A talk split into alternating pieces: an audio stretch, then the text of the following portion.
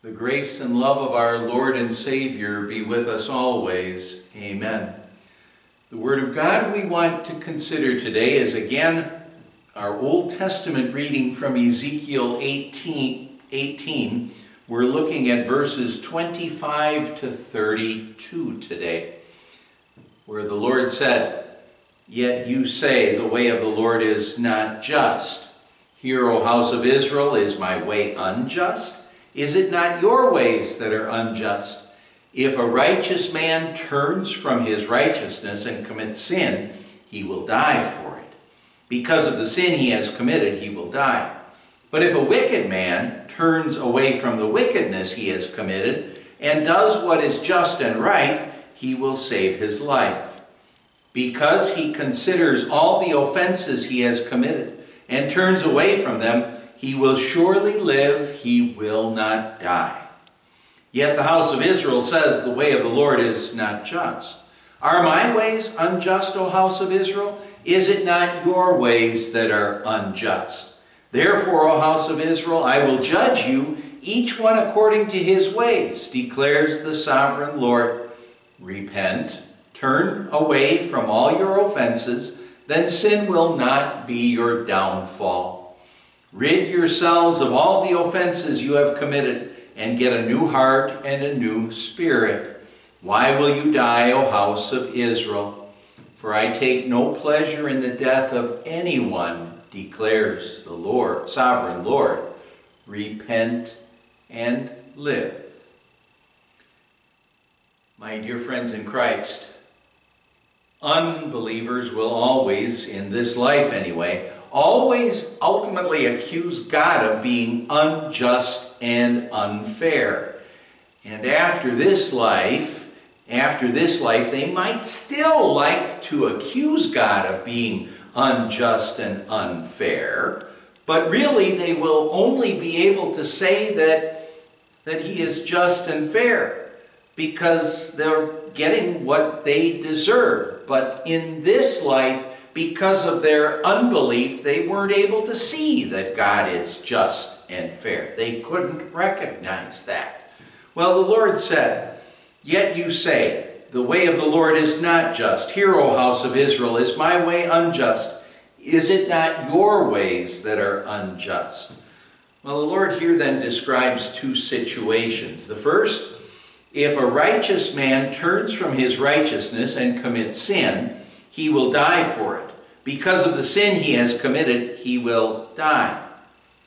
The righteous person, as we heard yesterday, that's the person who is a believer. But this believer, he turns away from Christ's righteousness. He rejects that righteousness. And because he turns away from it and rejects it, he loses Christ's righteousness. And, and because he loses Christ's righteousness, he's going to pay the wages of sin, which is death, eternal death. And now that person may accuse God of being unjust and unfair, but he's completely wrong. The unbeliever, he rejects God's grace. And because he rejects God's grace, he'll face eternal punishment. The unbeliever ultimately actually gets just what he has asked for, and that's not God's grace. He's rejected God's grace, but that's what he's asking for here, really, not getting God's grace. Well, the second situation is this if a wicked man turns away from his wickedness he has committed and does what is just and right, he will save his life. Because he considers all the offenses he has committed and turns away from them, he will surely live. He will not die. Yet the house of Israel says, The way of the Lord is not just. Are my ways unjust, O house of Israel? Is it not your ways that are unjust? And again, as we heard yesterday, the wicked man who turns away from his wickedness, that's talking about the unbeliever who is, by the grace of God, called to faith in Jesus. The Holy Spirit works on his heart and he gives him the help and the strength that he needs to fight against sin and do, as it says here, what is just and right. The Holy Spirit has turned his life around and saves him from what he deserves. Because God doesn't give him what he deserves because of our sins, because God doesn't give us what we deserve because of our sins, we could say that God is unfair. But instead of saying that God is unfair, what we believers say is that, that God is gracious and loving. His grace and love just absolutely amazing. Jesus, who had to pay for our sins for us, he's the only one that could kind of accuse God of being unfair because he had to pay for our sins, but, but he's not going to do that because he, together with God the Father and the God, God the Holy Spirit, well, it's their plan. They were in that plan together to save us from our sins and to win for us salvation.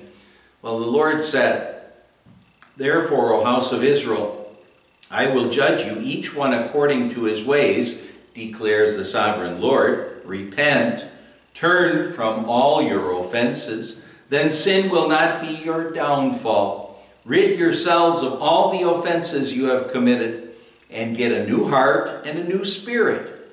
Why will you die, O house of Israel? This is God's word working on the hearts of Ezekiel's listeners, including us.